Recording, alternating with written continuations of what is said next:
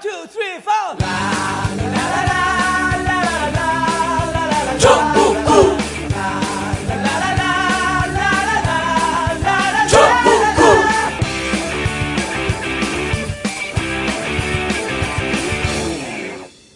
전능하신 국민의힘 정봉재 전국구 어, 열 번째 방송 시작하겠습니다.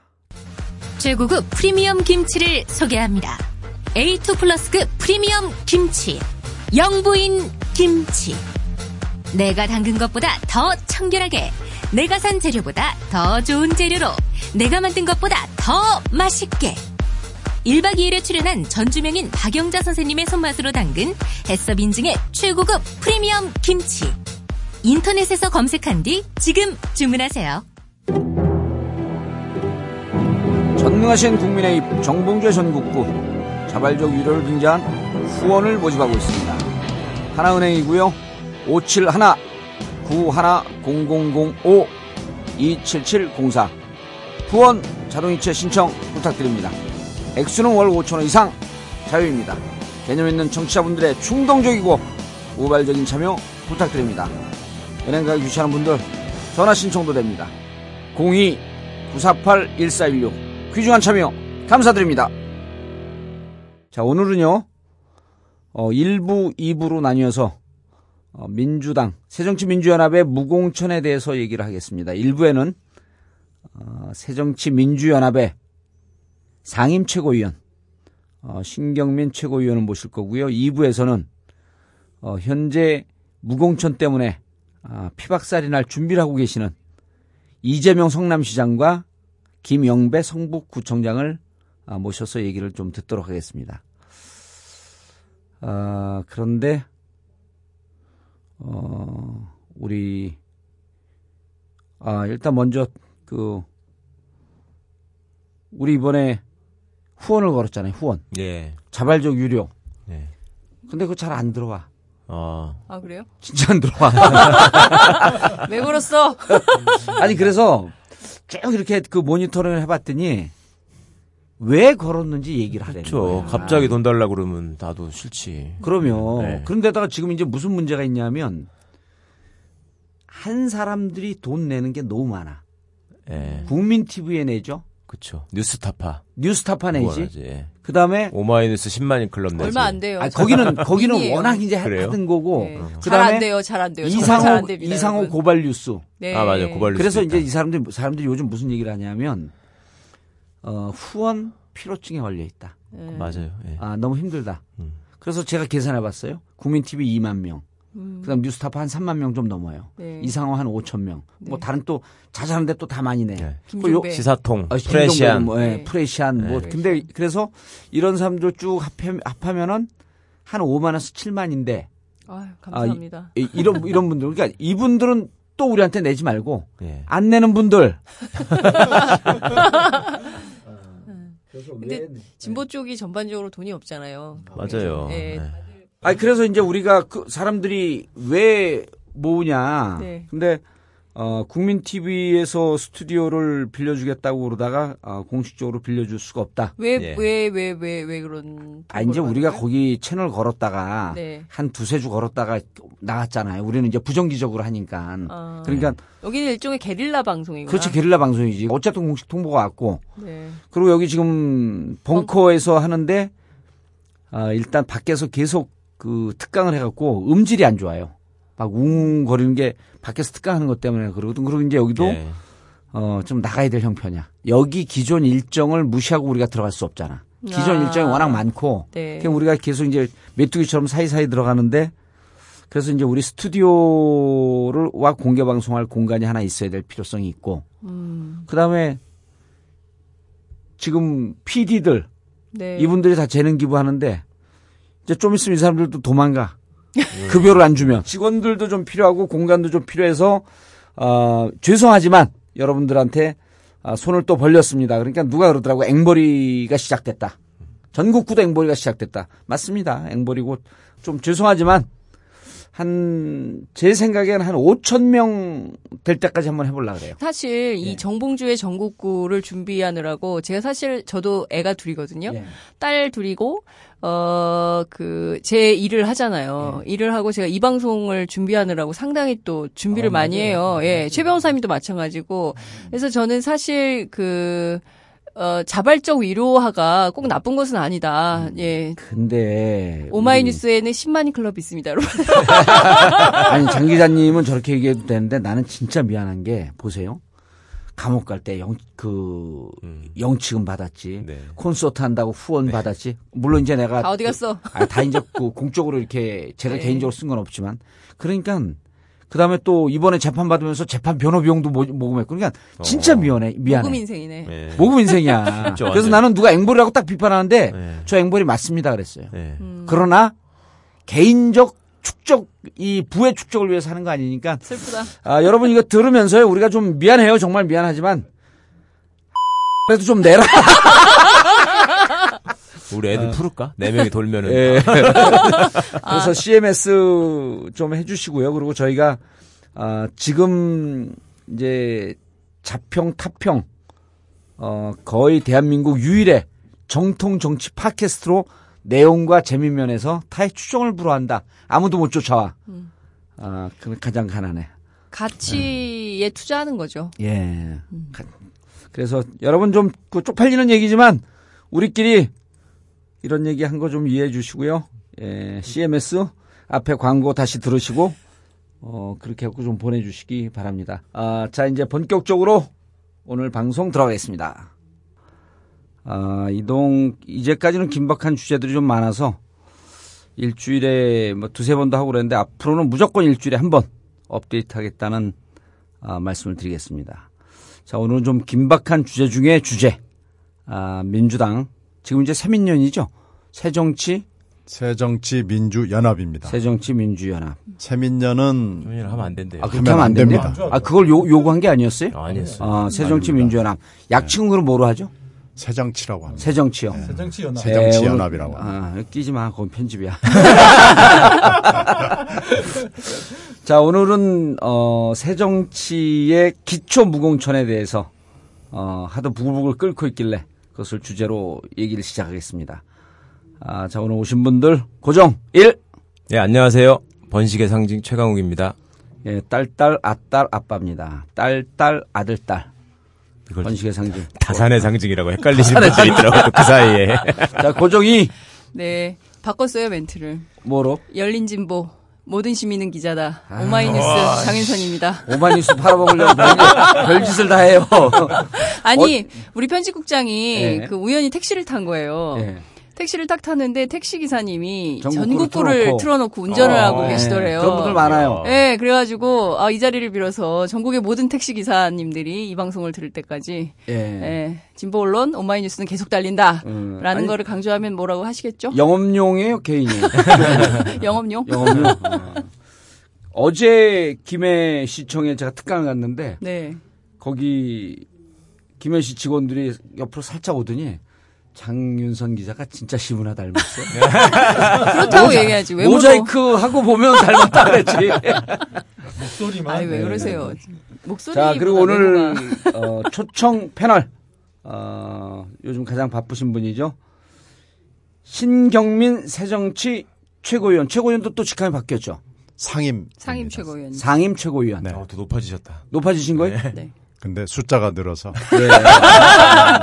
자, 신경민 새정치 상임 최고위원 오셨습니다. 네, 저는 신경민입니다. 반갑습니다. 예, 예, 반갑습니다. 그리고, 어, 윈지 코리아 컨설팅. 어, 지난번 몇, 몇 차례 나왔던 박시영 부대표의 대빵. 아. 예. 이근형 윈지 코리아 컨설팅 대표 나오셨습니다.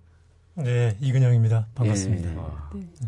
어, 여론조사에 대해서는 진짜 제가 보기엔 어, 탁월해요. 예. 탁월한데 그 새정치 어, 기초 무공천 이건 뭐 여론조사로 바꿀 수 있는 날이 올 것 같아요. 오늘 좀 좋은 역할을 기대해 보겠습니다. 자 최고위원님, 네. 의원님 이렇게 부르는 게 좋아요? 최고위원 부르는 게 좋, 좋아요? 아니면 상임님 이렇게 부르는 게 좋아요? 상임님. 아무렇게나 부르십시오. 예. 오늘 녹음하는 게 이제 4월 1일, 아, 화요일이죠. 화요일이고, 내일 모레 목요일 날 발사하는데, 시청 앞에서 지금 농성 시작하셨죠? 네, 지금 농성장에서 막 이리로 왔습니다. 예. 근데 비주얼 아주 깨끗해요. 아, 농성을 열심히 안 해서 그런가요? 내일부터 열심히 하게. 누구누구 하고 계시죠, 지금? 아, 지금 우원식 최고하고 양승조 최고 두 분다 상임입니다. 예. 네, 상임 음, 아, 다섯. 상임. 네. 그러니까 상임 최고위원들 가운데 그러니까 선출직 상임 최고위원들은 네. 다 지금 시청 아, 앞에 조경태 서있는데. 상임 빼고. 근데 그 최고, 상임 최고위원 세 분이 나가셨는데, 김한길, 안철수 대표는 네. 뭐 하고 계세요? 그냥 서명운동. 그냥 서명 운동 가끔 왔다 갔다 하시죠. 어, 그분들은 어, 농성할 정도의 긴박성이 없나요? 글쎄요, 그분들이 하시는 게 훨씬 효과가 있을 텐데 예. 뭐할 기미가 없어서 그냥 저희들이 예. 대신 대타로 나왔습니다. 잘하셨습니다. 이제 그분들 그럼 오늘 하루 종일 씹힐 일밖에 없네. 아니, 그 양반들 비상임이에요. 왜? 비상임? 아시는데. 지금 그 일단 왜 농성을 하고 계신지 그리고 지금 그 새정치 내부 현황이 어떤지 아, 네, 일단은 이제 무공천이 뭐 예. 화두가 될 수밖에 없고요. 기초 그러니까 기초 기초 단체장과 기초 의원 그렇습니다. 그렇죠. 예. 무공천을 어, 일단은 새 후보가 그 당시에 대선에서 다 약속을 예. 했고 어, 안철수 후보를 뒤를 따라가서 된 거죠. 예. 그런데 에, 새누리당이 선거 후에 어느 순간에 슬금슬금슬금 와서 공천을 하겠다라고 음. 해서 지금 현재 공천 작업이 진행 중이거든요. 음, 그런데 이제 이게 뭐 민주당 안에서 여러 가지 얘기가 있다가 민주당과 새정치가 합하면서 무공천을 연결고리로 음. 어, 합한 겁니다. 그렇죠. 그러면서 무공천을 어, 확정을 한 거죠. 어, 지금 그 상황에서 당내에서는 어, 부글부글 끓죠. 왜 그러냐면 단체장이나 의원들이 지금 다 떨어지게 생겼거든요. 예. 어, 골목마다 돌아다녀 보면 이 상황은 심각합니다. 그래서 어, 지난번에는 예외적으로 사실 지방자치선거에서 많이 이겼거든요. 그 당시 이제 민주당이죠. 예. 근데 지금은 그런 상황도 아닌데다가 무공천까지 하면은 사실 골목은 괴멸 상황으로 갈 수밖에 없는 상황인데 무공천을 어, 강행을 하겠다고 합당을 했기 때문에 유턴은 안 된다는 것이 두 공동 대표의 예. 확고한 방침이죠. 지금 그 상황에서 어, 저희들이 할 수 없이 나왔습니다. 일단은 명분은 공천 무공천 약속을 지켜라. 네. 응답하라. 뭐 이런 얘기입니다. 그러니까 박근혜 대통령과 새누리당에게 무공천 하겠다라고 하는 약속을 지켜라. 네. 라는 게 요구사항이고, 어, 안철수 김한길 대표한테는, 어, 설사, 만약에 이게 새누리당에서 지키지 않으면, 어, 유턴을 해야 된다. 이런 요구는 지금 현재 없는 건가요? 음, 있죠. 어, 일단은 당내에서 좀 토론을 해보자. 예. 아, 그래서 당내 토론 후에 무공천으로 갈 수밖에 없다면 그건 할 수 없고요. 예. 어, 무공천이 안 된다라고 그러면은 토론 후에 전당원 투표 같은 걸 한번 해보자. 예. 뭐 그런 정도의 얘기들은 나왔고 첫 번째 의총, 예. 어, 합당 후에 첫 번째 의총에서 여러 의원들이 그런 얘기를 공식으로 했습니다. 그러나 두 대표는 묵묵부답으로 있는 상황입니다. 근데 이렇게 하면 그, 기초단체장 선거 다 박살나는 거 아니에요? 지금 지역적으로 조금 편차가 있죠. 예. 어, 호남은 좀 경우가 다르고요. 예. 호남을 제외한 나머지 지역. 호남 뭐 다 이길 거고. 호남은 어차피 뭐 야당 후보들이 그렇죠. 되니까요. 그러니까 김한길, 안철수 두 대표의 이번 기본- 그 지방선거 목표는 호남 자민련을 지- 향해서 달리자. 호남 자민요? 어, 호남 자민련. 호남에서만 이기자. 이런 뜻 아닌가요? 그 장윤선 어, 그 민주당 아, 새, 자민련 새정치 저격수. 새정치 네, 저격수. 장윤선. 그 이제 제일 중요한 것은 그 신경민 최고위원께서도 말씀을 하셨지만 사실 이게 그 후보가 난립하게 되는 상황이에요. 그래서 예. 몇 개의 수도권 지역 같은 경우에는 후보 조정이 안 돼가지고 10명씩 나오는 데가 있다는 거예요. 음. 그러면 민주당, 그러니까 새누리당도 막 파란 잠바 입고 왔다 갔다 하고 새누리당 색깔의 후보들도 그리고 네. 또 이제 민주당이 기존에, 그러니까 기존의 민주당 후보들도 막 그렇게 되면 후보 난립을 조정할 수 있는 방법이 없는 거죠. 그리고 후보 난립 문제뿐만 아니라 변별력도 갖출 수가 없게 음. 되는 거죠. 이제 그런 문제들이 계속 있는데 두 대표께서는 어찌됐든 약속 은 지켜야 한다는 명분이 굉장히 중요하니까 일단 이번 선거를 거짓대 약속 이런 프레임을 짜지 않았습니까? 예. 그러니까 그거를 지켜야 된다고 계속 주장을 하는데 현장에서는 정말 그야말로 어, 죽을 맛이죠. 죽을 맛인 예. 거죠. 그런데 이게 그 보면은 대통령 선거 당시에 무공천하겠다라고 안철수 후보가 제일 먼저 선언했죠. 그렇습니다. 그렇죠. 순서는 안철수 후보가 예. 선도를 했죠. 하고 그 다음에 문재인, 쫓아왔어요? 문재인 문재인 후보가 후보. 따라갔고. 그 그다음에 다음에 이제 박근혜 쫓아왔죠. 후보가 예. 쫓아왔죠. 근데 개인적으로 이 기초 무공천에 반대하는 분들 많이 있지 않나요? 무공천은 사실 정당의 존립금 거를 해치는 겁니다. 아, 예. 무공천이 정당을 해서는 안 되는 이유가 되는 거죠. 예. 그러면은 무공천을 해서는 안 되는 게 맞지만 지금 이미 약속은 새 후보가 다 했기 때문에 약속대 거짓의 프레임으로 가죠. 근데 장 기자가 얘기했듯이 지금 골목마다 예. 파란 잠바 물결이 펄럭입니다마는 이 파란 잠바에 온갖 잡동사니가 다 들어 있어 가지고 음. 이 파란 잠바가 아, 지금 새정치 민주연합을 위한 파란 잠바가 아닙니다. 음. 여기에 고민이 있죠. 아 그러니까 다른 후보들도 내가 새정치 민주연합의 오소리티를 갖고 있다. 새정치 한다면서 지금 다 왔는데 이렇게 자세히 들여다보면은요 예. 빨간 잠바도 있고요. 어. 그리고 이 도저히 이 파란 잠바를 입혀서는 안 되는 쓰레기 같은 인간들도 있고요. 예.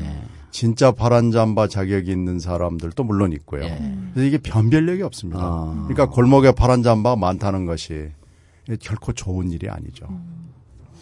그러니까 이게 이렇게 우리 청취자분들이 사실 이게 정당에서는 얘기를 계속 하는데 청취자분들이나 일반 국민들이 잘 몰라요. 지금 무슨 얘기를 하는지. 그러니까 실제로 좀 역사를 따져볼 필요가 예. 있는데요. 사실 당시에 안철수 어, 어, 후보가 그때 그 기초선거 무공천을 해야 된다라고 얘기했던 건 사실 반정치 담론, 담론이에요. 그러니까 뭐냐면 그 지방 정치가 그러니까 지역 정치가 중앙 정치에 예속돼서 막 공천 장사하고 예. 국회의원들이 막 그 비리 저지르고 그래서 엮여가지고 선거 끝나면 다 들어가고 이런 문제들이 비일비재하니까 지방 정치가 지방 정치 스스로 독자 생존할 수 있도록 좀 이렇게 분화하고 역할을 좀 나누자라는 어, 좋은 뜻이죠. 근데 사실 이것은 아까 신경민 최고위원께서 말씀하신 대로 이것은 정당 정치의 근간을 흔드는 거예요. 그래서 사실 진보 정당들은 기초선거 무공천 말도 안 된다. 그런 걸 왜 하려고 하느냐. 그러면 정당을 왜 하느냐. 이런 근본적인 문제 제기로 들어가야 된다라는 주장들을 계속 하고 있는 거예요. 근데 어찌됐든 그 당시에 안철수 후보가 내세웠던 것은 반정치 담론이었고 이것에 어찌됐든 정치 혐오가 너무 심하니까 예. 국민들이 정치 그러면 전부 쓰레기 집단이라고 생각하고 정치하면 뭐 뒷돈이나 받고 뒷거래나 하고 막 정부 이런 사람들로 취급을 하니 그걸 좀 한번 정화하고 깨끗이 털고 넘어가는 차원에서 이런 게 필요하다라고 제기됐던 이슈였던 거고 그에 따라서 다들 새 후보가 약속을 했었던 것이죠. 예. 그 약속이라고 하는 얘기를 지금 계속 나오고 있는데 네. 약속이 뭐였죠? 이제 기초선거에서 정당 공천을 폐지하겠다는 거죠. 네, 정당 그 공천 점이거든요. 제도를 예. 폐지하겠다는 이 거였죠. 제도를 바꾸겠다라는 게 약속이었지. 예. 이게 어떤 상황이 되든 간에 나는 공천을 하지 않겠다.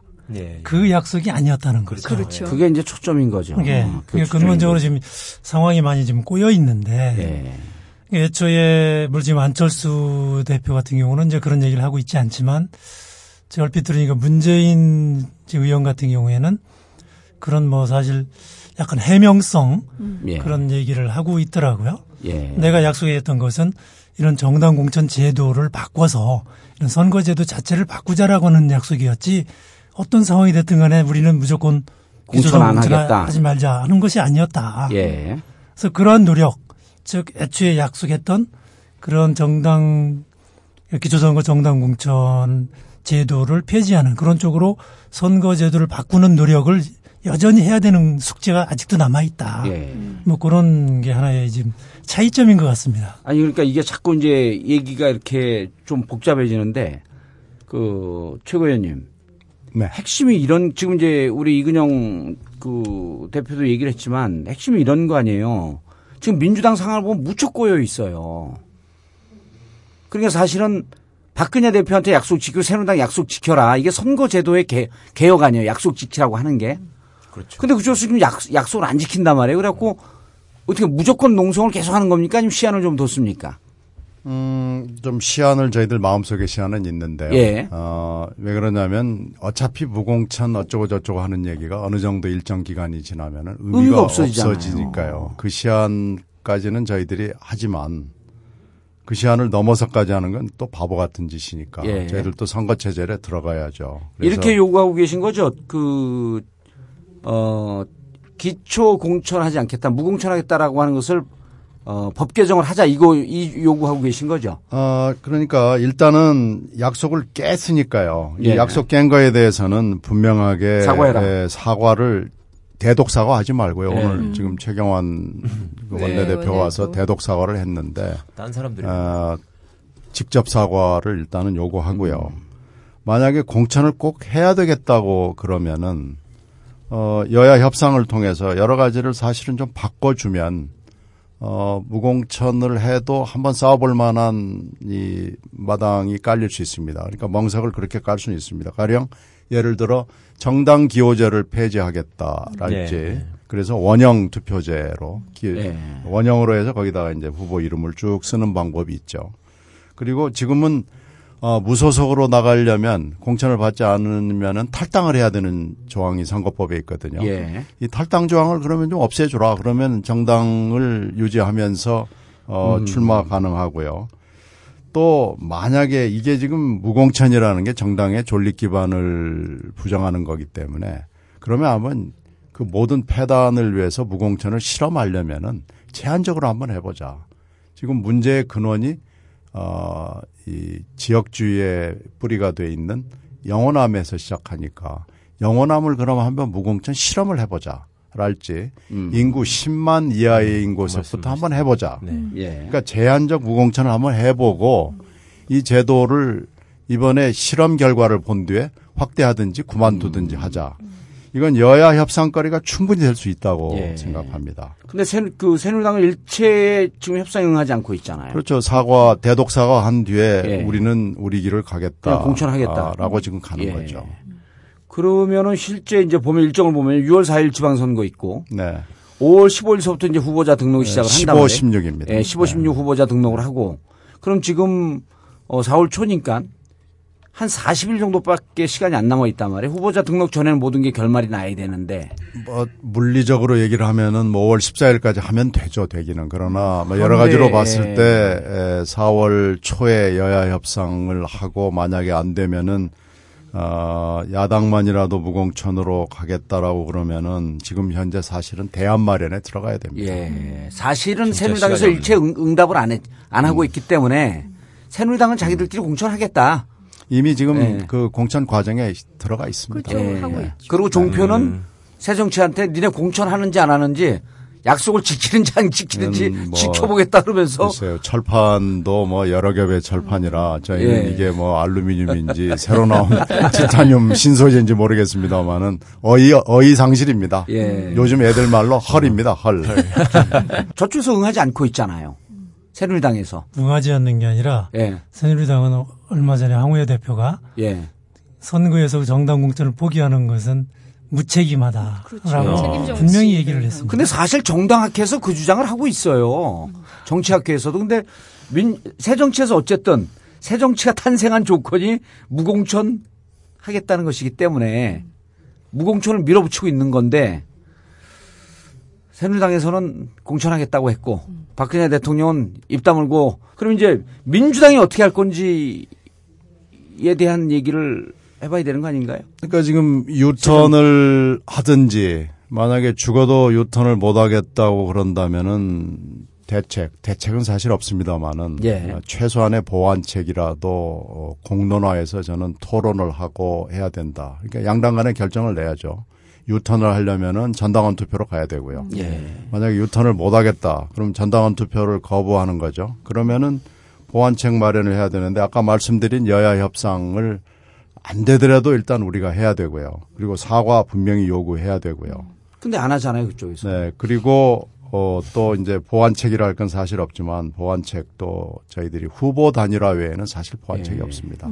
후보 단일화를 할 수 있는 구체적인 방안과 아, 그 외에 이제 뭐 사진 공천이라도 사실 해야 되는데 근데 다 네. 그 이제 뭐 최고위원님 개인 견해라기보다도 지금 좀 정 그 새정치에서 정리된 안 같은데 일단 새누리당에서는 협상 안 하겠다고 하고 네. 그다음에 그 당에서 공천을 해도 경선에서 떨어질 것 같은 놈들이 미리 탈당했고 무소속으로 나오는 세상인데 이거를 지금 정당에서 공천하지 않으면서 너댓 명씩 있는 것을 후보 단위로 한다 이게 다 안 되는 거 아닌가요? 그래도 찾아봐야 됩니다. 지금 그래도 해야 됩니다. 근데 그 정혁수 왜 안철수 김한길은 계속 이걸 무공천하겠다고 아각거려요? 일단 아각거린다고 대표한테 이러면 안 되지. 그러죠. 좀 예의를 좀 갖추세요. 그래도 그렇지. 남의 대표에도 남의 대표에도 좀 격을 지켜야지.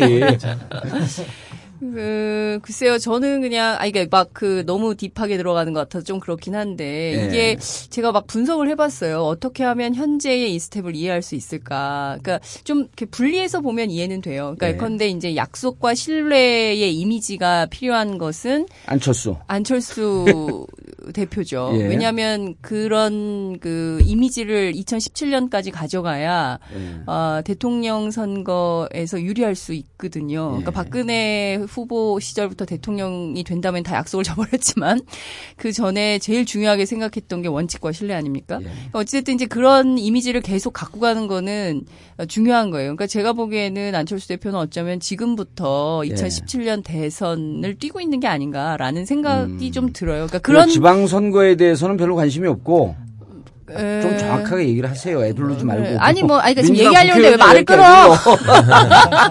얘기하려면 자꾸 말을 끊어. 머리 자르고 와서.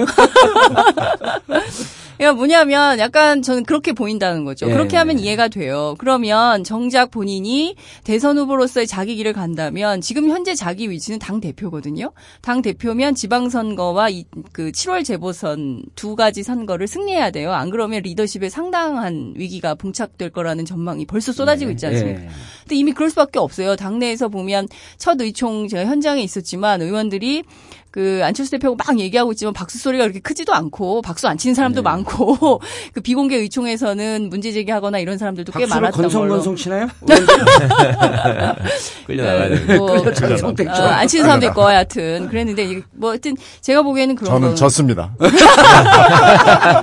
아, 그래서, 아, 이거 뭐 얘기 길게 해봐도 그 정리하면 결국 안철수 대표는 원칙을 지키는 이미지가 더 중요하다. 제가 보기에는 지방선거에서 그렇죠. 이기는 것보다도. 그렇죠. 지방선거에서 그러니까 제일 기억에 남는 대목이 이거였어요. 네. 기초선거 어 아니 그러니까 기초단체장들하고 그 첫 번째 의총하는 날 아침에 조찬을 했는데 그 자리에 오신 분들이 굉장히 고민이 많더라. 예. 죄송하다. 선거에서 참 어려운 어쩌라고. 결과 에? 그런데 어쩌라고. 미안하다고. 미안하고. 어. 다 떨어지라고. 미안하고 끝 이렇게 예. 돼서 어, 저는 좀 그 당 대표로서 책임 있는 태도는 아닌 것 같다라는 생각이 좀 들었죠. 예. 그, 이 대표, 이근영 대표님. 네. 노려보지 마시고. 지금 이 상태로 가면 그 기초단체장 선거 어떻게 되나요? 단체장. 기초단체장. 기초단체장이 서울이 뭐 현재 7명, 17명인데 예. 새정치 쪽이 구청장. 몇명 살아남나요? 뭐 10명에서 10, 한 서너 명 사이가 될 것 같아요. 살아남는 게요? 예. 어, 그렇게 많이 생각보다? 많네요. 예. 네. 그렇게 많이 살아남으면 왜냐하면 이게 이제 지금까지는 예. 사실 이게 예, 무공천 이런 방침이 별로 알려져 있지가 않습니다. 지금 우리가 기초선거라고 하는 용어를 쓰고 있지만 예. 기초선거 뭔지 아무도 몰라요. 음. 예, 그리고 그 여러 가지 개념상 혼란이 생겨서 예. 만약 서울시장은 공천을 하고 뭐 성남시장이나 고양시장을 공천하지 않는다 그러면 그 왜 공천하지 않을까 굉장히 사람들이 혼란스럽게 생각이 될 정도로 예. 네. 이 기초선거라고 하는 이 용어 자체가 일반인들한테 익숙한 개념이 아닙니다. 그리고 음. 6월에 지방선거가 있다는 사실조차도 별로 모르죠. 많은 사람들이 네. 모릅니다. 어. 그래서 지금 여론조사를 해보면은 굉장히 좀 불리하게 많이 나오는 측면이 있는데 이게 좀 많이 이슈화가 되고 예. 우리 신채구 의원님 뭐 나오셨습니다. 오늘 농성 하시는데 이제 이런 것들이 많이 알려지게 되면은 그런 것까지 감안했을 때는 제가 볼 때 한 열 군데에서 한 열 서너 군데 정도 높게 높게 잡, 잡으신 건데. 아니죠. 수- 서울 시내 구청이 25개인데 그 예. 중에 10개면 반타작을 못 한다는 얘기가 아니 저는 거잖아요. 17명이 다 떨어진다고 보는 거죠.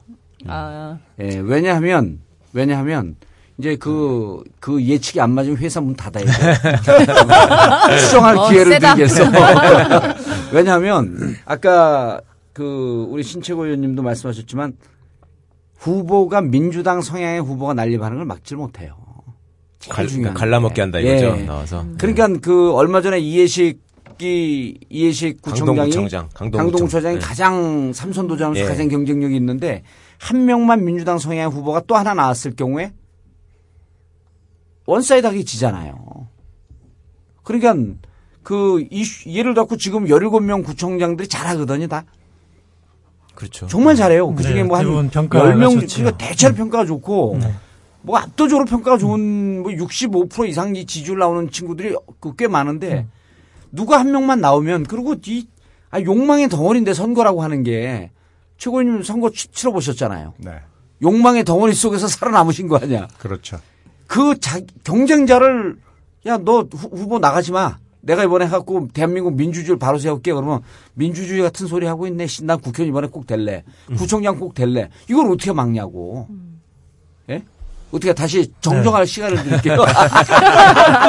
강요하시는 거예요. 한 아홉 명 정도로 정정할게요.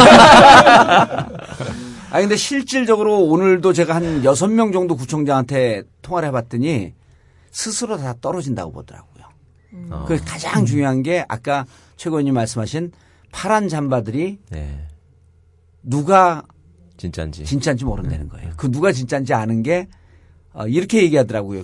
경기도나 광역시 이런데 시장들, 네. 수원시, 네. 아, 화성시, 뭐 고양시, 성남시 이런데 시장들의 인지도가 높대요. 그래서 거기는 좀 가능성인데 서울의 구청장은 아마 전멸하지 않겠느냐. 많아봐야 세명 정도 살아남으면 다행일 것이다. 이렇게 얘기들을 해요. 과거에는 이제 예. 구청장 선거 때 나가서 구청장을 누구를 뽑을까 이름까지 기억하고 나가서 뽑지 않았거든요. 예. 그렇죠. 예, 기호 정도만 알고 당보 예. 당보 가서 뽑았는데 이제 이번에는 그럴 수가 없는 상황이 된 거죠. 예. 그러니까 현재 상태로라면 정말 전멸한다라는 그 가정이 상당히 맞아요. 음. 근데 이제 저는 이제 앞으로의 변화 부분까지 네. 이제 포함해서. 유권자들이 이제 좀 더 이제 소위 관여 수준이 높아질 거다라고 보는 것이지요. 예. 그 대신 농성을 굉장히 더 심하게 심하게. 만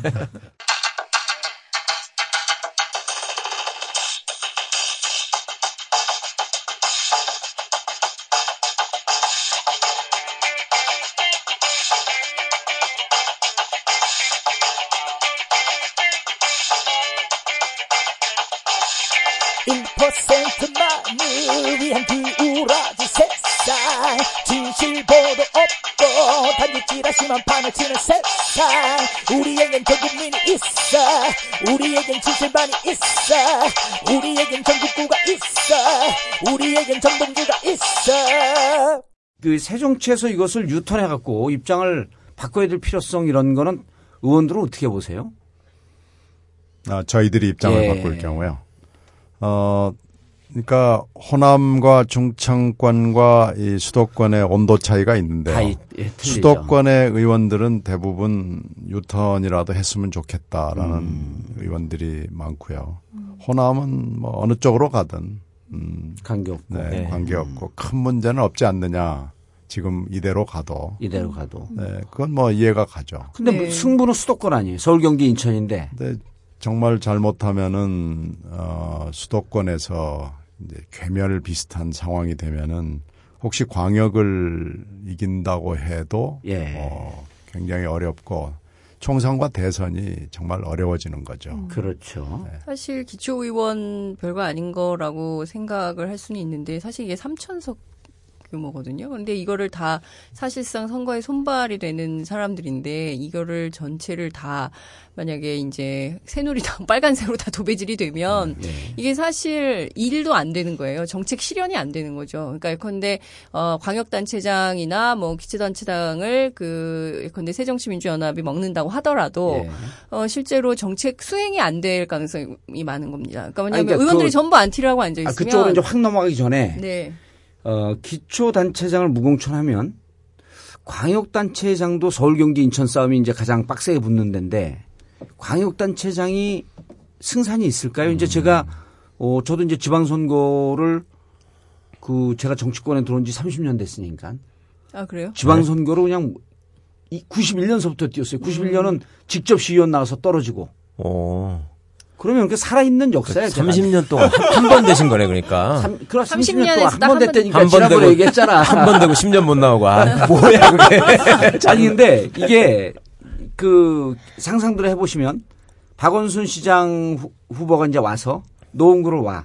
예. 그럼 노원구의 구청장 후보가 같이 붙어갖고 그 지역을 맞아요. 예, 같이 도는데. 땅땅땅 찍어요. 음. 그리고 또 성북구로 넘어가. 어. 넘어가. 근데 그 지역에 시장 후보가 오면 구청장 후보가 붙고 시의원 후보가 붙고 음. 구의원 후보들이 쫙 붙어요.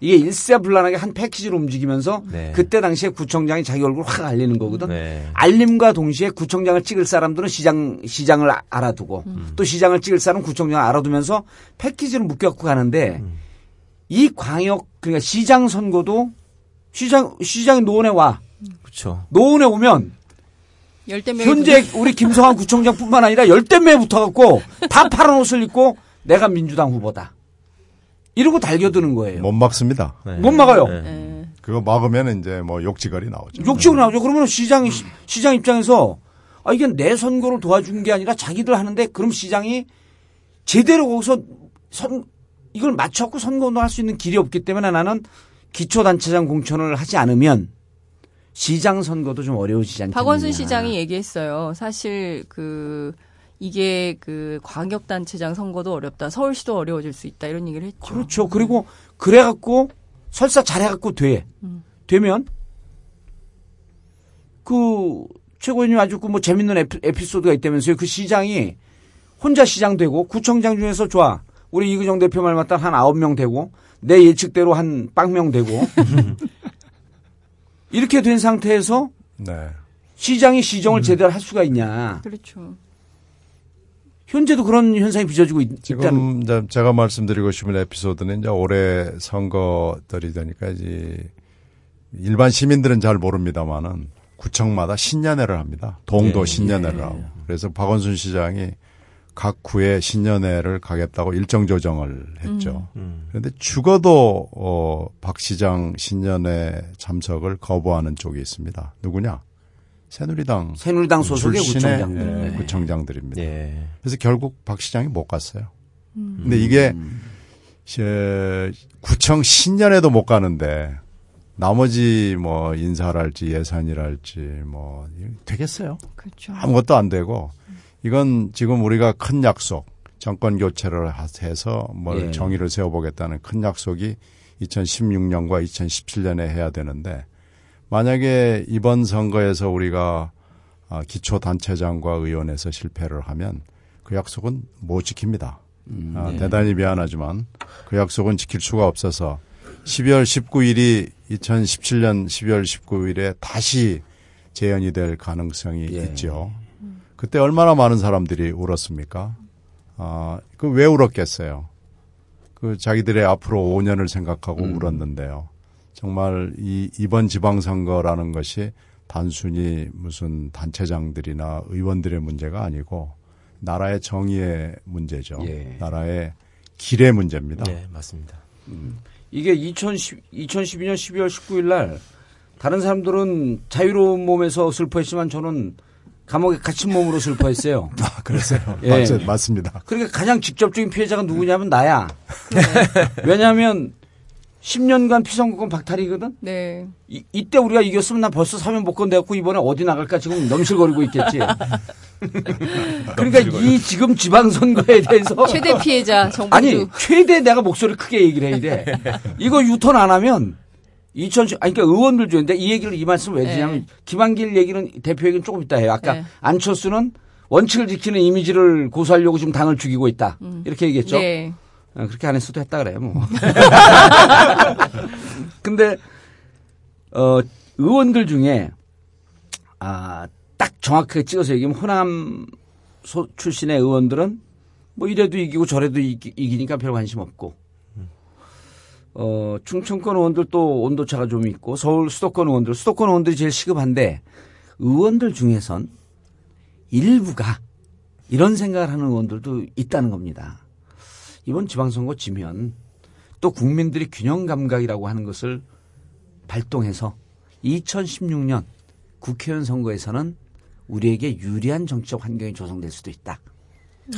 반작용으로. 반작용으로. 아니 보통 선거에서 예. 정치권에 이런 얘기가 있어요. 예. 지방선거 몰아주면 국회의원은 또 이쪽으로 몰아주고 예. 국회의원 몰아주면 대통령 대선. 선거는 또 다른 데 몰아주고. 근데 2012년에 이게 깨진 거거든요. 예. 국회의원 몰아주고 대통령도 준 거야. 예. 근데 지금 보세요. 이런 분들이 있는지 없는지 모르겠는데 어쨌든 제가 이제 정탐한 정보에 의하면 그러면서 의원들이 소극적으로 나선다는 거예요. 그러니까 소극적으로 나서니까 우리 신경민 최고 상임 최고위원, 우원식 상임 최고위원, 그 다음에 양승조. 양승조, 상임 최고위원들이 거리로 나갔는데 로텐다운에서 뭐 농수하는 분들 있는데 어쨌든 의원들 동력이 확 붙진 않아요. 예. 로텐다운에 한 2, 30명 있고 20명. 예, 2, 30명 있고, 그 다음에 시청 앞에 3명의 최고위원이 계시고, 이분들이 전면적으로 나서고 있지 않은데, 이 착각을 좀 깨줄 필요가 있어요. 국정원 도입에 그 동원해 갖고 선거하죠? 그 다음에 사이버 사이버 사령부 사령부. 동원해갖고 선거하죠? 그 외부 조력 세력 시발단 뛰죠? 그런데 얘들이 진짜 잘하는 건 뭐냐면, 관변 선거에 아주 능해요. 합법적 관변 선거. 그러니까 직능 단체 7, 8개 구별로 가 있는 7, 8개 구- 그 직능 단체 대표적인 거 자유총연맹 음, 바르게 살기. 바르게 살기 아 이 새끼들 이거 우리 방송 듣고 우리한테 항의하고 좀 한평 좀 던지고 그랬으면 좋겠어. 어? 우리도 이게 노이즈 마케팅 해갖고 좀 뜨게. 그래서 무시당하고 있나 보죠. 아, 이 새끼들 어떻게, 어떻게 듣는지 모르는데 밖에서 아 근데 얘들이 실질적으로 동원하면요 국회의원 선거 못해요. 어, 그 정도예요. 다 박살나요 다. 어. 이게 최고위원님 그 동신년회 한데 가서 인사하잖아요. 인사하는데 딱그 앉아 있는 사람들이 다 직능단체 사람들이야. 아. 동사무소에. 거기서 그러니까 한 야유하는구나. 50명에서 야유도 안 해요. 50명에서 100명 정도 네. 딱 있는데 구청장이 저쪽이잖아요. 네. 그러면은 국회의원을 자기네 소속 그 새누리당 지역위원장 먼저 소개하고 자기들 소속 시의원 소개하고 구의원 소개하고 제일 마지막에 새정치 소속의 국회의원도 오셨습니다. 음. 그리고 마이크를 안 줘요. 어. 정치인들에게 일체 마이크 안 드리기로 약속했습니다. 네. 그리고 구청장은 쭉 인사 말씀하면서 자기 지역위원장 한껏 띄워주고 어. 자기를 시의원 띄워주고 가서 벙찌고 있다가 그냥 와요. 이게 과장된 게 아니라 이거 옛날 얘기잖아요. 아니 과장된 게 아니라 이게 아니, 그 넘어가면요. 지금도 그런 데 많이 있습니다. 지금 어. 아까 그랬잖아요. 무슨 얘기 듣고 있어. 박원순 시장이 중구청장에 신년회를 신년에 가겠다 그러는데 아니 제 얘기는 중구청장에 오지 마라 오지 마라. 현역 국회의원보다 전직 국회의원이 더 얘기를 많이 해가지고 좀 민망해서. 아니 이제 아니, 그 30년 정치니까. 실제로요, 어, 지방자치 선거에서는 뭐 이 직능단체, 관변단체 굉장히 중요하고, 그, 이 선거의 사이즈로 봤을 때 몇백 표, 몇천 표로 표가 갈립니다. 네, 그렇죠. 국회의원 선거만 해도 사이즈가 조금 큰 거고요. 그래도 이 직능단체, 관변단체를 사실은 무시할 수가 없고요. 이 표들이 사실 모아 모아 모아서 대선이 되는 거거든요. 네. 네. 그러니까 이걸 모아 모아 모아를 계속 제하면은 음. 어, 그렇게 간단치 않습니다. 지금 여러 가지 선거를 보면은 어, 그 구도가 굉장히 중요하고요. 그 구도의 사실은 핵심에 들어가는 게 이런 거거든요. 근데 이렇게 가면은 16년, 17년 선거도 그렇게 안심할 수 없습니다. 그렇죠. 결국 몇십만 표가 대선을 가르는 상황이고요. 어, 지난번 이명박 정동영 선거를 제외하고는 나머지는 다 몇십만 표거든요. 그러니까 그렇게 따지면 이런 걸 허투루 봐서는 굉장히 어렵습니다. 예. 근데 그럼에도 불구하고 지금 현역 물론 전직 지금 의원께서 현직 의원의 고충을 지금 아주 장황하게 말씀하셨는데 지금 현직 의원들의 생각은 좀 다른 것 같아요. 그러니까 어떻게 보면은 안철수 의원이 신당을 만들어서 이제 뭐 새롭게 출발한다 할 때 지금 현역 의원들은 좀 발등에 불이 떨어- 떨어진 셈이었죠. 다음 총선 때 이걸 과연 어떻게 치르나. 음. 예. 그런데 이제 이번에 합당을 하면서. 합당을 하면서 안철수 변수가 제거가 된 겁니다. 아, 오히려요. 예. 예. 그래서 그렇지. 현역 음. 의원들 입장에서는 음. 본인의 입장에서는 가장 큰 알턴니가 지금 빠져 있는 상태입니다. 아, 예. 그래서 이번 지방선거에 대한 걱정을 뭐 이제 개인에 따라 좀 다르겠습니다만 지역에 따라 근데 많은 별로, 편차가 있습니다. 예, 예. 뭐 그다지 걱정하지 않는 층부터 뭐 좀 걱정하는 분도 계시고 그런데 근데 저는 또 하나 볼 때 지금 김한길 안철수 두 대표의 이 리더십이 참 대단한 것 같아요. 정말 겉으로 볼 때는 굉장히 유연해 보이는 부드러운 리더십이지만 내용상으로 보면 엄청난 이 카리스마, 소위 카리스마틱한 그런 리더십을 갖고 있는 것 같이 보이는 것이 예. 지금 국 기초 이 무공천 요 의사결정 자체가 어떻게 보면은 거의 두 대표 개인들의 결단에 의해서 지금 이루어진 거거든요. 예. 예. 많은 사람들이 지난번에 전당원 투표를 통해서 에, 기초선거의 정당 공천 폐지 그쪽으로 민주당이 여론을 수렴하지 않았느냐 라는 예. 그 기억들을 갖고 계신데 사실 그 당시에 여론이라는 것도 내용상으로 보면 그게 아니에요. 예. 새누리당이 공천제를 유지하든 말든 우리는 무조건 다음에 공천을 하지 맙시다. 그럴까요? 그거에 대한 의사 그, 그 여론을 수렴한 게 아닙니다. 음. 우리가 정당 공천제를 폐지할까요? 라고 하는 즉 선거 제도 자체를 이렇게 바꿀까요?라고 아. 하는 그것에 대한 의견 수렴이었지. 예. 새누리당이 공- 그 무공천 하지 않으면 그거에 대한 물은 적은 없다. 그건 없지요. 어. 그런데 지금 민주 지금 민주당이 아니죠. 새정치나 물론 그 전에 민주당에서도 뭐 어느 누구 하나도 그거에 대해서 문제 제기하는 게 안 들리더라고요. 아니 그런데 최고 의원님 그 실제로 이제는 시간이 없단 말이에요. 그리고 지금 이 대표가 이근영 대표가 얘기한 게 저는 중요한 포인트 중에 하나인데 하나라고 보는데 이제 박근혜 쪽 안 하겠다 그러잖아요. 며칠 더 지켜보고 물리적 시간이 이제 밀려 있는데 오히려 당에서 이 문제를 본격적으로 제기해야 되는 거 아니, 아닌가요? 지금 이제 그 초입계 들어가 있죠. 예. 어, 그게 저는 그러니까 전문 용어로 네, 두분 한번 들이받으세요 이번에. 전문 용어 예. 아니고 일반 용어인데. 어, 하여튼 그런 과정이 조만간에 있긴 있을 겁니다. 예. 아, 있을 수밖에 없는 상황이고요. 어, 이제 마지막 시한이랄까 저희는 한 4월 중순 음, 전으로 예. 보기 때문에 어, 그런 과정을 거칠 거고요. 그리고 하여튼 뭐 어쩔 수 없다면 음, 하여튼 당내 토론과 이 대안에 관한 공론화 과정을 거칠 것이고요. 그래서 어, 그것이 얼마나 효율이 있을지는 모르겠습니다만은 어, 파란 옷이 쓰레기 후보용들의 그 집단복이 되지 않기를 하고 반일 운동, 예. 반일, 반일 운동을 효과적으로 할 수 있는 방법도 해볼 거고요. 예.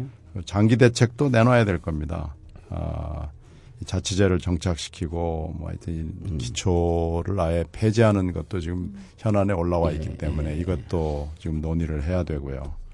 지금 할 일들이 대단히 많은데 지금 우리가 약속과 이 약속 파기의 이 프레임으로 계속 갈 수 있는 것인지 예, 2016년, 17년을 염두에 두지 않고 갈 수 있는 것인지 그 부분을 공론화 과정을 통해서 예. 한 번은 짚고 넘어가려고 생각하고 있습니다. 그러니까 그 아까 이제 이근영 대표가 얘기할 때 뭐 대단한 카리스마가 있다 그런데 전 그게 아니고 어 묘한 덫에 걸려 있는 것 같아요. 뭐냐면 의원들이 아 새누리당 기초 공천하겠다는데 우리도 같이 할 때 무공천하겠다고 했던 거지. 저쪽에서 공천하겠다는데 우리 혼자 무공천하겠다는 게 말이나 되냐? 그러면 안철수 대표가 이렇게 물어요. 아, 기초 공천하자는 당신은 그러면은 새 정치 하기 싫다는 겁니까? 이렇게 물으면 어? 나는 새 정치 안 하는 사람? 이런 프레임에 갇히니까 그걸 얘기를 못 하고 있을 뿐이니까 이건 아주 적나라하게 비유하면 이제 이거 이 비유하면 욕 직사하게 먹겠지만 박근혜 대통령한테 국정원 사과하라 그랬어요. 네. 그다음에 그 사이버 사려, 사과하라 그랬어. 그러니까 대선 불복하겠다는 거냐. 네. 이런 거 묻잖아요. 예. 지금 저는 안철수 대표가 똑같은 것 같아. 아, 기초 우리 공천하자 그러면 새 정치 안 하겠다는 겁니까? 아, 왜 이런 얘기를 의원들이 안 하냐고. 알리하고 이노끼하고 그 게임하는 거 생각나세요? 예. 그 되게 알리는 서 재미없- 있고 이노끼는 예, 누워 있고. 알리는 서 있고 이노끼는 계속 누워 있다가 되게 재미없이 끝났잖아요. 예. 근데 이거는 지금 알리는 막 때려도 되고 예. 이노끼만 누워 있으라는 얘기 아니에요. 예. 그거 가서 그냥 짓밟아 버리는 거지 이제. 그거 누가 봐도 바보 아니면 다 아는 건데. 근데 왜 그러는지를 모르겠더라고 저는. 그러니까 그걸 오늘 오늘인가 어젠가 김효석 네. 전 의원께서 무슨 말씀하셨던데 잿더미가 되고 나면 파란 새싹이 돋아날 것이다. 새싹이 돋아날 예. 것이다. 그 근거가 뭐죠?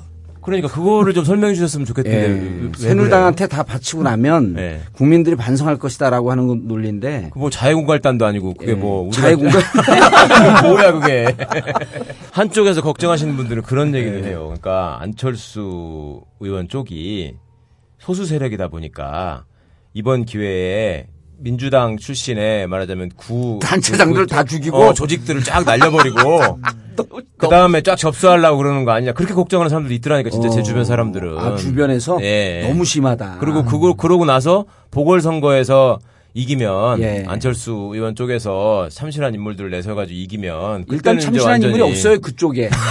모르죠 그거야. 왜냐하면 잉여 정치 세력들만 있고 참신한 세력이 없어요 중요한 건.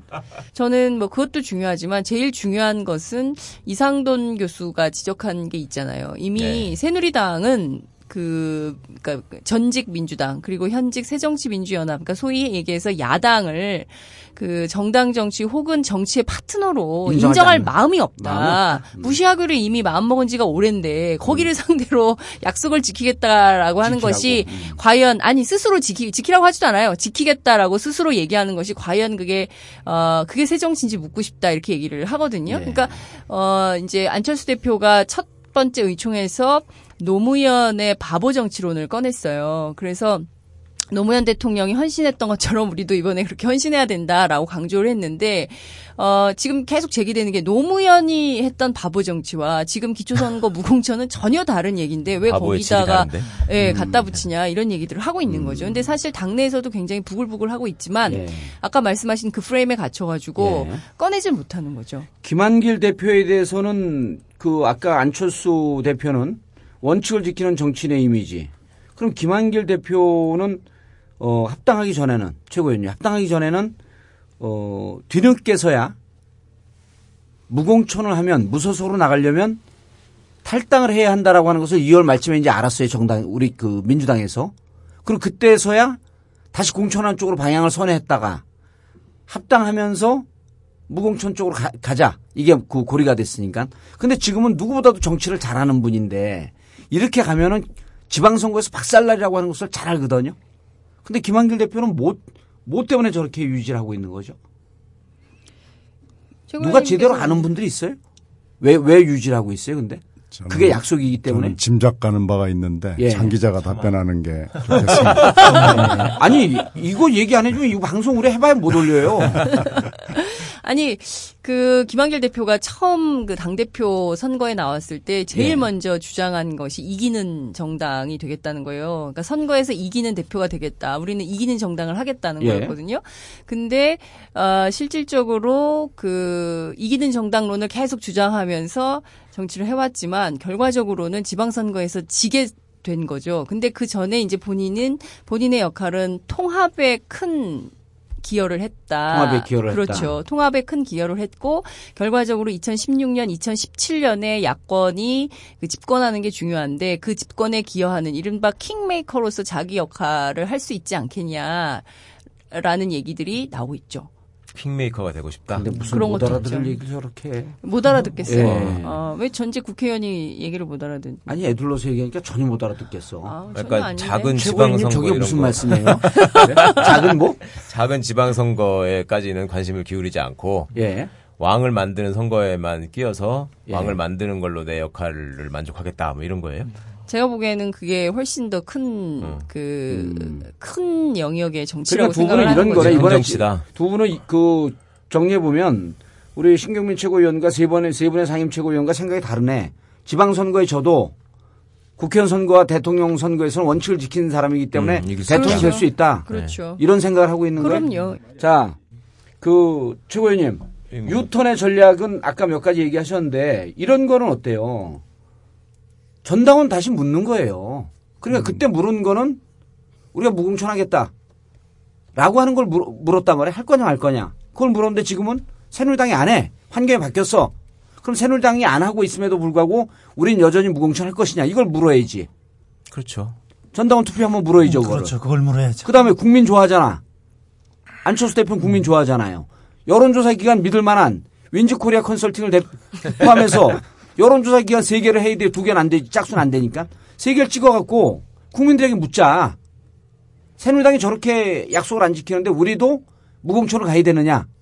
라는 걸 물어갖고. 그게 민주주의죠. 그게 정당 민주주의인데 그렇죠. 네, 지금 상황은 그렇게 돼 있는 거고 최소한 정당에서 해야 되는 기본 절차, 당원들에게 이것이 잘된 결정인지 만약에 잘못된 결정이면 다시 한번 토론해서 새로운 결정을 할 수 있는 기회조차 안 주는 음, 정당이 돼버린 거죠. 그런 면에서는 새누리당에 비해서 오히려 더덜 민주적이죠. 비민주적인 예. 정당 같아요. 덜 민주적이죠. 왜냐하면 덜. 새누리당도 사실은 애초에는 당 지도부 쪽에서는 정당 공천 폐지 쪽으로, 쪽으로 갔었죠. 갔었죠. 네, 네. 그 안에서 여러 가지로 이제 내부 반발이 많이 생기다 보니까 의견 수렴 과정을 거쳐서 이제 방향을 다시 바꾸는 그런 과정이 있었는데 어떤 지금 민주당 그러니까 새누리당은요, 그 정당 공천 안 하겠다. 하다가 이제 정당 공천 하는 쪽으로 돌아섰단 말이에요. 그러니까 그 당내 소장 그 쇄신파에서 약속대로 무공천 하자. 하니까 지도부가 나와서 설득하는 과정을 거쳤어요. 그리고 토론을 통해서 결국 그 쇄신파도 동의를 했죠. 근데 지금 민주당은 그거 안 해요. 아니, 새 정치에. 그 두 가지 방법으로 유턴의 그 브릿지를 좀 삼으, 그 레버리지를 삼으면 좀 어떤가요? 좋은 생각입니다. 근데 뭐 받아들여야지 뭘. 해보시지. 예. 유턴, 유턴 자체를 목표로 하고 그걸 한다기보다는 예. 그런 과정이 필요하다는 거죠. 제가 한번 물어볼 수 있죠. 예. 물어- 물어봐야 되고요. 예. 근데 이제 저는 그런 그, 그 모범 정치가 싫어. 그냥 우리 유턴 할 테니까 너희들에게 물어보겠다. 너희들이 반대하면 우리 유턴 안 하마. 해야지 사람들이 유턴 할 수 있도록 찬성을 하지. 근데 또 그렇게 보는 그렇게 정치를 하니까 한 번밖에 당선. 아, 어, 센한 방을. 아니 근데 그런 물어보는 절차는 좀 있어야 되잖아요. 사실 우리 세 분의 최고위원 나올 때는 목적은 그거였었죠. 저는 하여튼 무공천에 반대입니다. 예. 분명하게 말씀드리지만 예. 어, 무공천을 하려면은 차라리 정당을 해산하는 게 맞습니다. 맞다고 봅니다. 이게 그 대한민국의 대표적인 이 학자 그룹이 세 개가 있는데 정치학계 이제 풀네임은 잘 모르고 정치학계, 정당학계, 행정학계가 있어요. 네. 정치학회, 정당학회는 무공천 반대예요. 정당 정치의 후퇴, 훼손, 책임 정치의 실종. 근데 행정학회는 무공천해야 된다라고 주장하는데 이유는 이거예요. 기초 의원들이 너무 현역 국회의원과 지역위원장들에게 예속되어 있다. 그럼 예속되어 있는 것을 막으려고 해야 되거든요. 그러니까 정당학회 어느 한 교수는 이렇게 얘기해요. 새끼발가락이 골, 골무니까 다리를 다 잘라버리라는 거예요. 아니 공천 제도가 문제가 있으면 그걸 개혁하려고 노력을 해야지 왜 공천 제도를 없애냐는 거예요. 사실 정당 공천 자체가 전부 다 문제인 것처럼 부패의 하나의 사슬처럼 돼 있긴 하지만 근데 실질적으로 여성이나 장애인 그리고 좋은 정치인들을 전략 공천하는 하나의 루트가 되기도 해요. 그래서 그렇죠. 그 새로운 정치인이 들어갈 수 있는 그러니까 그야말로 새 정치인은 새로운 정치인이 들어가야 훨씬 잘할 수 있는 거잖아요. 근데 네. 그 통로를 막는 음, 역할도 되는 거죠. 무공천이라는 것이. 정당 공천을 해야 그런 게 뚫리는데 그래서 여성 단체에서는 굉장히 비판적으로 보고 있고요. 정당 이 저 정당 공천 폐지에 대해서 이 무공천에 대해서 이렇게 하면은 사실 여성들이 정치할 수 있는 길이 굉장히 많이 봉쇄된다. 그래서 여성 신문 같은 데는 날마다 기사를 써요. 이렇게 하면 안? 된다고. 예, 공천해야 네, 된다고. 공천하자고. 왜냐하면 그런 길이 막혀 버리니까요. 그리고 소수자 배려가 전혀 안 되는 거가 되기 때문에 이거는 사실 문제가 있다라는 걸 하는데 그 부분에 대해서 토론조차 안 되는 거죠. 그렇죠. 그 최고위원님 그 어떻게 보시나 이제 시간이 이거를 입장을 조정하거나 국민들에게 묻고 내부 당원들에게 물을 시간이 어 오늘을 4월 3일이라고 보면 한 10여일밖에 안 남았어요. 4월 중순까지. 근데 요즘에 어, 기계가 좋아져 가지고요. 예. 소프트웨어가 좋아져서 사실은 하루 만에. 그렇게 시간이 많이 안 걸립니다. 아, 그렇죠. 맘만 묻는 먹으면, 게 맘만 먹으면. 맘만 먹으면 아, 예. 바로 예. 설계하고 음. 바로 스마트폰을 그럼 마음을 통해서 먹게끔 일단 안 김 두 분한테 한번 그렇죠. 들이받아야 될 텐데. 마음을 먹게 하는 것이 중요한 것이지 예. 실제로 전당원 투표를 하고 하는 것은 그렇게 오래 걸리지는 않습니다. 음. 그러니까 마음이 문제죠. 마음이. 사람이 문제입니다. 예. 근데 사실 그것은 일종의 전제. 일종의 이제 그 새정치 민주 연합으로 통합하는 전제 조건이었기 때문에 이것은 제론의 여지가 없다라는 것이 어 새정치 연합 측에서 오신 분들이에요. 그러니까 새정치 연합과 민주당이 통합을 했는데 그래서 새정치 민주 연합이 된 건데 새정치 연합에서 오신 분들은 이 기초선거 무공천은 일종의 통합의 전제 조건이었기 때문에 이 전제 조건 자체를 바꾸는 제론하는 것은 말이 안 된다. 라고 주장을 하는 거죠. 그러니까 논쟁의 여지가 없는 게 되는 거고 그러니까 논쟁 않는 완철수 거죠. 대표가 그랬다면서 이건 놀, 그 의논의 대상이 아니다. 그렇죠. 논란의 그 의논의 대상이 아니다. 그러니까 피해를 감수하고도 폐허가 예. 되더라도 언젠가는 새싹이 돋아 날 수 있기 때문에 그 국민을 믿고 가자, 국민 속으로 가자 이런 거거든요. 그럼 국민은 믿는데 국민한테 한번 좀 물어보면 안 돼? 이번에 한번 물어보지. 안철수 대표한테 전화를 할까요, 국민이, 우리가? 국민이 딴 얘기 할까봐 좀 겁나는 예. 것 같은데. 앞으로 일정을 좀 얘기를 해주세요. 그리고 새누리당하고 이제 협상 끝나 그 뭐 가능하지 않잖아요. 여야 협상 물론 뭐 그건 여- 여야, 여야 협상 예. 원내대표가 하는 거고요. 어, 당 대표의 의지도 중요하죠. 근데 여야 협상을 할 것 같지가 않습니다. 그렇죠. 아, 그러니까 예. 4월 국회는 사실은 무망하다고 볼수 예. 있고요.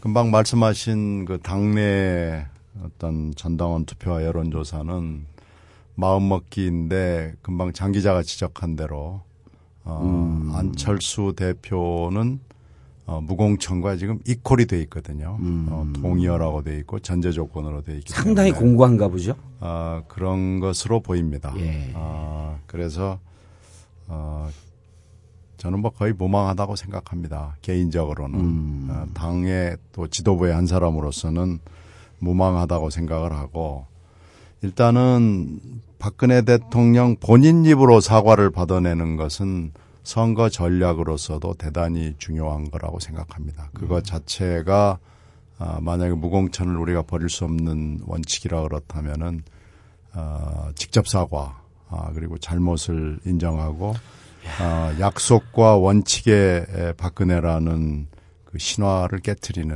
굉장히 중요한 선거 전략이라고 생각하고요. 그리고 이제 대안으로 지금 얘기된 아까 쭉 얘기했던 후보 단일화를 비롯한 여러 가지 예. 것들을 조금 더 치밀하게 가는 것. 그것이 저는 지금 현재로서는 가장 최선의 방법이 아니냐라고 유턴은 현실적으로. 어렵다. 네.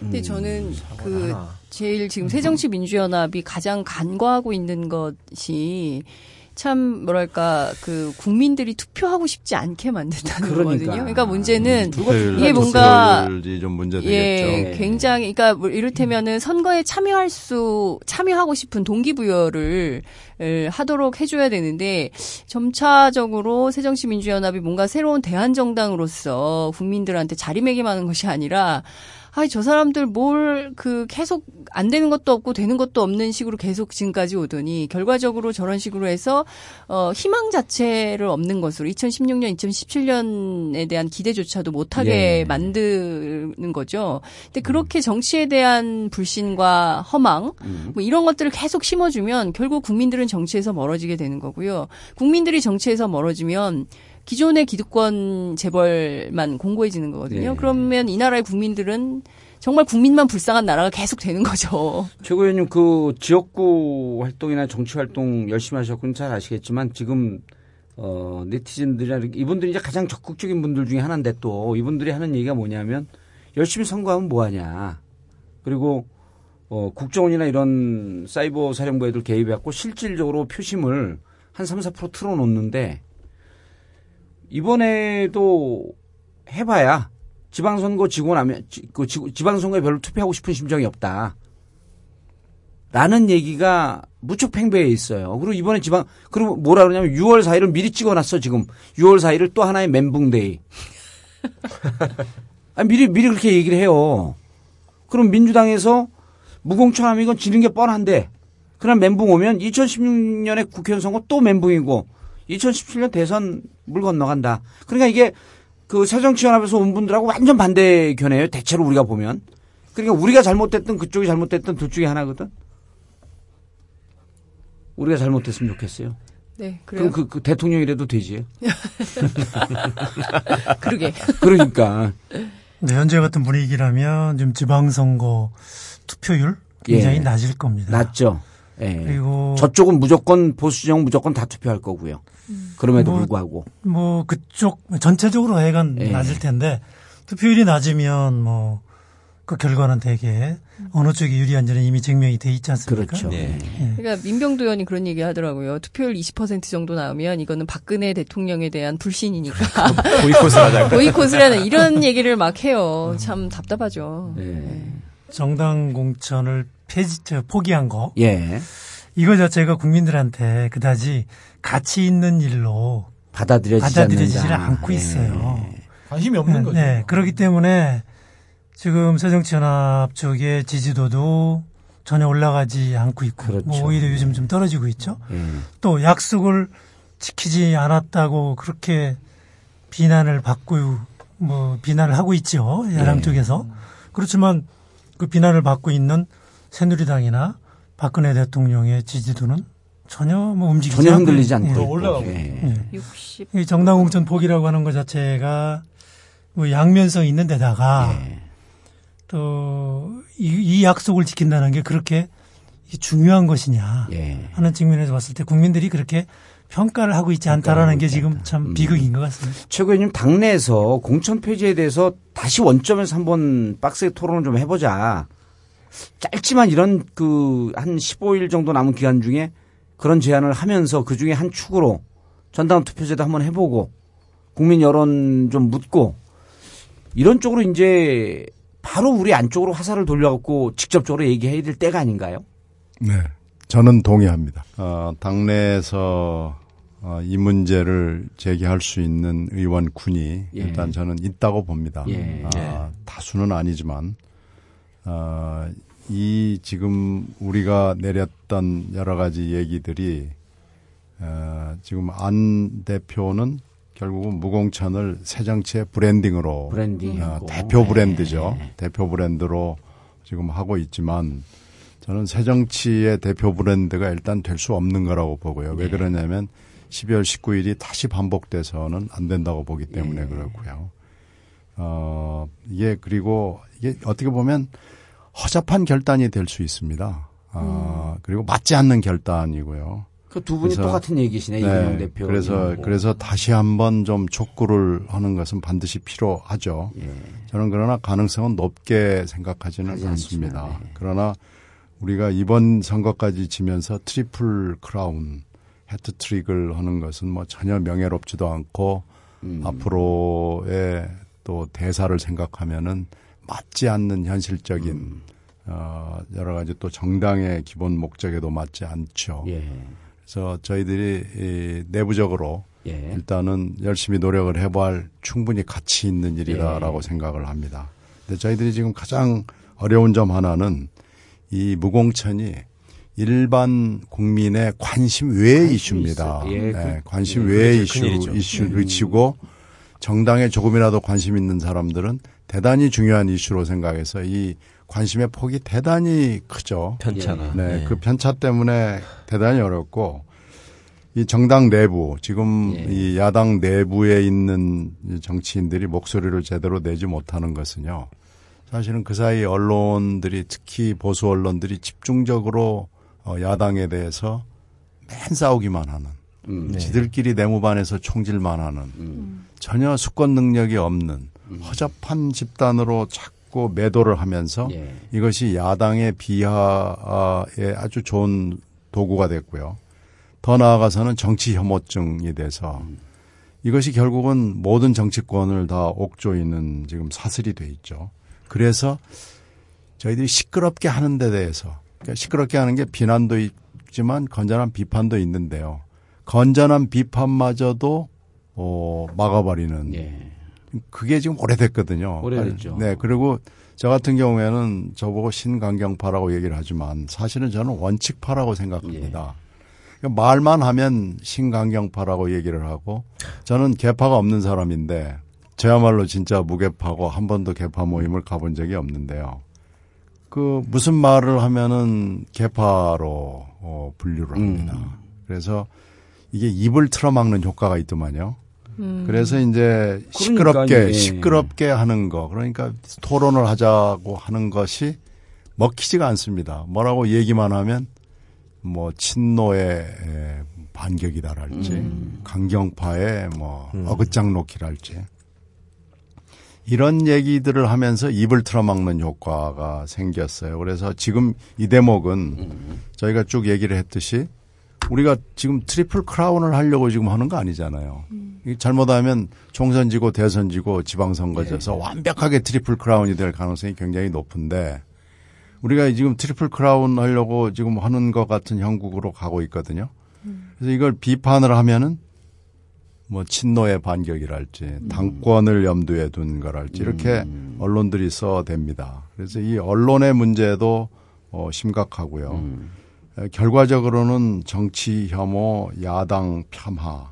그 야당은 아주 아무 능력이 없는 뭐 이렇게 되면서 저희들이 사실 건전한 비판과 토론과 뭐 이런 정책 전환에서 어, 몸을 움직이기 좀 어려운 그런 측면이 있습니다. 최고님 이렇게, 이렇게 하세요. 그 자꾸만 종편이나 조중동 그 논조에 너무 신경 쓰시, 쓰지 마시고 어, 전국구 논조만 신경 쓰시고 어, 그리고 또 하나는 제가 이제 뭐 그 좀 이렇게 편히 얘기하지만 어, 저는 그 무공천이 마치 새 정치로 이렇게 자학적 어, 셀프 자학 프레임을 짜놓은 건 정말 실패라고 생각을 해요. 그리고 무공천 문제 제기하면 새 정치 안 하겠다는 거냐. 그 이번 기회에 어, 이렇게 하세요. 무공천에서 아니 지방선거 지면 지방선거 지면 안김 바로 대표직에서 물러나라. 당신들은 무능한 리더십을 보였기 때문에 물러, 물러나라. 이거를 바로 치고 나가시면서 어차피 17년 대권 주자도 없는데 들이받아야지 대권 주자 됩니다. 아니 저는 아, 그러고 신경민 예. 최고위원을 아이, 대권 그럼. 주자로. 대권 주자는 많을수록 좋아 당해. 그래서 일단 안김을 들이받는 것을 오늘의 미션으로 아니 아니 저는 저는 저는 일단 그 얘기는 뭐 편집될 걸로 보고 아니, 편집 안 됩니다 우리는. 그 저는 새정치라는 말을 사실은 어 제가 일단 사회학도로서 예. 사회과학도로서 새정치라는 말은 맞지 않다고 보고요. 예. 정치의 새정치는 없습니다. 아, 다만 진짜 정치, 정치다운 정치, 그렇죠. 제대로 정치를 하는 것이 맞다고 보고요. 어, 그 정치의 역시 핵심은 민주주의를 만드는 거니까요. 민주주의의 요소를 하나하나 이 가다듬어 가는 것이 정치다운 정치라고 생각해서 정치에 몸담아 있는 한은 아, 정치다운 정치, 말 그대로 정치를 하는 게 저는 맞다고 생각합니다. 예. 그 다른 게 얘기라는 게 혹시 대권입니까? 그런 거 그래서 아닙니다. 오늘 이 자리가 신경민 대권 후보 뭐 아니, 그런 거 아니 이거. 유턴을 성공시켜야 돼. 유턴을. 네, 저는 어. 이게 지금 신경민 최고위원의 얘기가 너무 슬프게 들려요. 그러니까 왜냐하면 그 근데 약간 목소리가 좀 슬픈 톤이시네. 그런가요? 네. 오늘 이 저기 분위기가 너무 격하 격해가지고 점잖은 신최고 의원께서 분위기 적응이 안 되셔가지고 예 그런 것 같은데 아니 좋아요. 뭐할 예. 얘기 다 했으니까 이제. 네, 그- 왜 슬프게 느껴지냐면요. 이게 사실 그, 사실 초선 의원이시거든요. MBC에 오래 계셨고, 예, 기자 예. 출신이시고. 근데 그 정치에 와서 제대로 된 정치를 해보려고 했, 는데 계속 예. 좌절인 거예요. 그러니까 예컨대 국정원 관련해서 계속 싸우셨거든요. 지난, 음. 지난 한 해 정말 여름휴가도 아마 못 다녀오셨을 그럼요. 거예요. 음. 저도 못 갔지만. 하여튼 취재하는 기자는 못 가고 국회의원도 못 가고 이러는 건데요. 내내 싸웠지만 성과가 없, 없 어요. 물론 이제 수많은 팩트가 드러나긴 했지만 그렇죠. 그리고 우리가 지난주 지지난주 계속 다뤘지만 그 유성 씨, 유가려 씨 사건, 이 네. 간첩 문제에 대해서도 정치 안에서 뭔가 사실 그런 게 정치 안에서 해결이 돼야 되는데 전혀 해결이 안 되고 있죠. 그런데다가 스스로 가지고 있는 해야 되는 제도에 있는 것 제도까지 공천 제도까지도 스스로 포기함으로 인해서 도대체 어 제대로 된 정치를 스스로 어 자학하거나 정치하고 있냐. 뭘왜 정치하고 예. 있는 거냐라는 근본적인 그 고민, 예. 철학 이런 게 좀 묻어나는 것 같아서 저는 굉장히 좀 슬프네요. 그러니까 옆에서 저는 이렇게 늘 지켜보니까 그래도 그래도 어쨌든 그 지금 무, 그 기초 무공천 이 부분은 어, 유턴을 해야 한다. 그럼 뭐 유턴 이외에 다른 여러 가지 방안도 말씀을 하셨지만 아, 결국 유턴해야 된다. 할 때까지 한번 해보자. 좌회전 우회전도 있습니다. 유턴만 예. 있는 건 아니다. 그래서 정- 정말 이번 지방선거를 어, 포기 잿더미 위에서 무슨 꼽힌다는 효석이 형처럼 쓸데없는 소리 하지 말고 좀 정신 좀 차려. 그래서 어, 정말 이번 지방선거에 어, 새누리당에 진상 바치는 이런 선거는 좀 안 했으면 하는 생각입니다. 그리고 어, 농성 조금 더 빡세게 하시고요. 네, 고맙습니다. 예, 그리고 어, 저희는 유턴 할 수 있도록 좀 열심히 저희도 옆에서 팟캐스트에서 support 하겠습니다. 농성장에 와서 한번 녹음하시죠. 예, 아, 좋습니다. 좋겠네요. 네. 자 오늘 어, 신경민 전 앵커 현 국회의원, 어, 현 최고위원을 모시고 어, 민주당의 뻘짓 민주당이 아니지 이제 새정치 새정치 민주연합. 민주연합 아 힘들어 말하기도 헷갈려. 어, 에 대해서 얘기했습니다. 어, 최고위원님 감사하고요. 네, 고맙습니다. 예, 좋은 결과 있기를 기대하겠습니다.